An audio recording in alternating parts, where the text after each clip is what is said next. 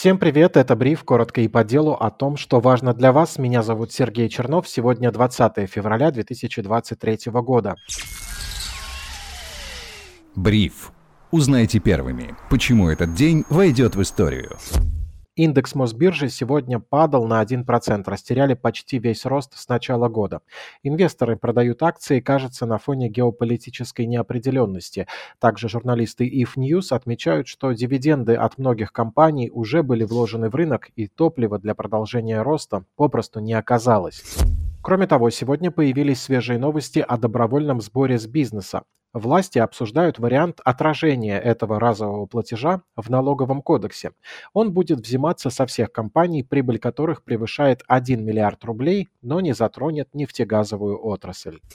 Власти России и Якутии собираются продлить акционерное соглашение с Алросой. Согласно ему, и Россия, и Якутия обязаны сохранять долю в 25% плюс одна акция в капитале компании.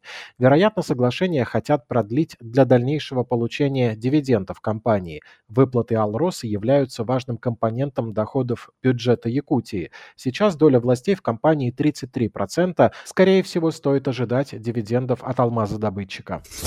Стоит обратить внимание на слова топ-менеджера мирового концерна по производству еды Nestle Марка Шнайдера. Он уверен, что основные продукты питания в этом году продолжат дорожать.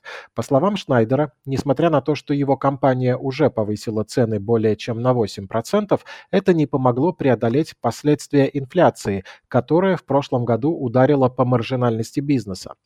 Поэтому будущее повышение цен на продукты стопроцентно, но может оказаться еще больше, если инфляция не остановится. На этом фоне кажутся привлекательными бумаги производителей еды и ритейлеров. Кроме того, сегодня президент США Джозеф Байден посетил с визитом Киев и объявил о том, что против России до конца недели будет введен новый пакет санкций. Следим за ситуацией в наших телеграм-каналах InvestFuture, If News, If Stocks. А по ссылке в описании спецвыпуск бриф о том, кому выгодно тотальное одиночество людей и какие угрозы оно несет для пенсионеров будущего. Таким было 20 февраля 2023 года. Меня зовут Сергей Чернов. Подписывайтесь на нас на Яндекс Музыке. Хорошего настроения и до встречи.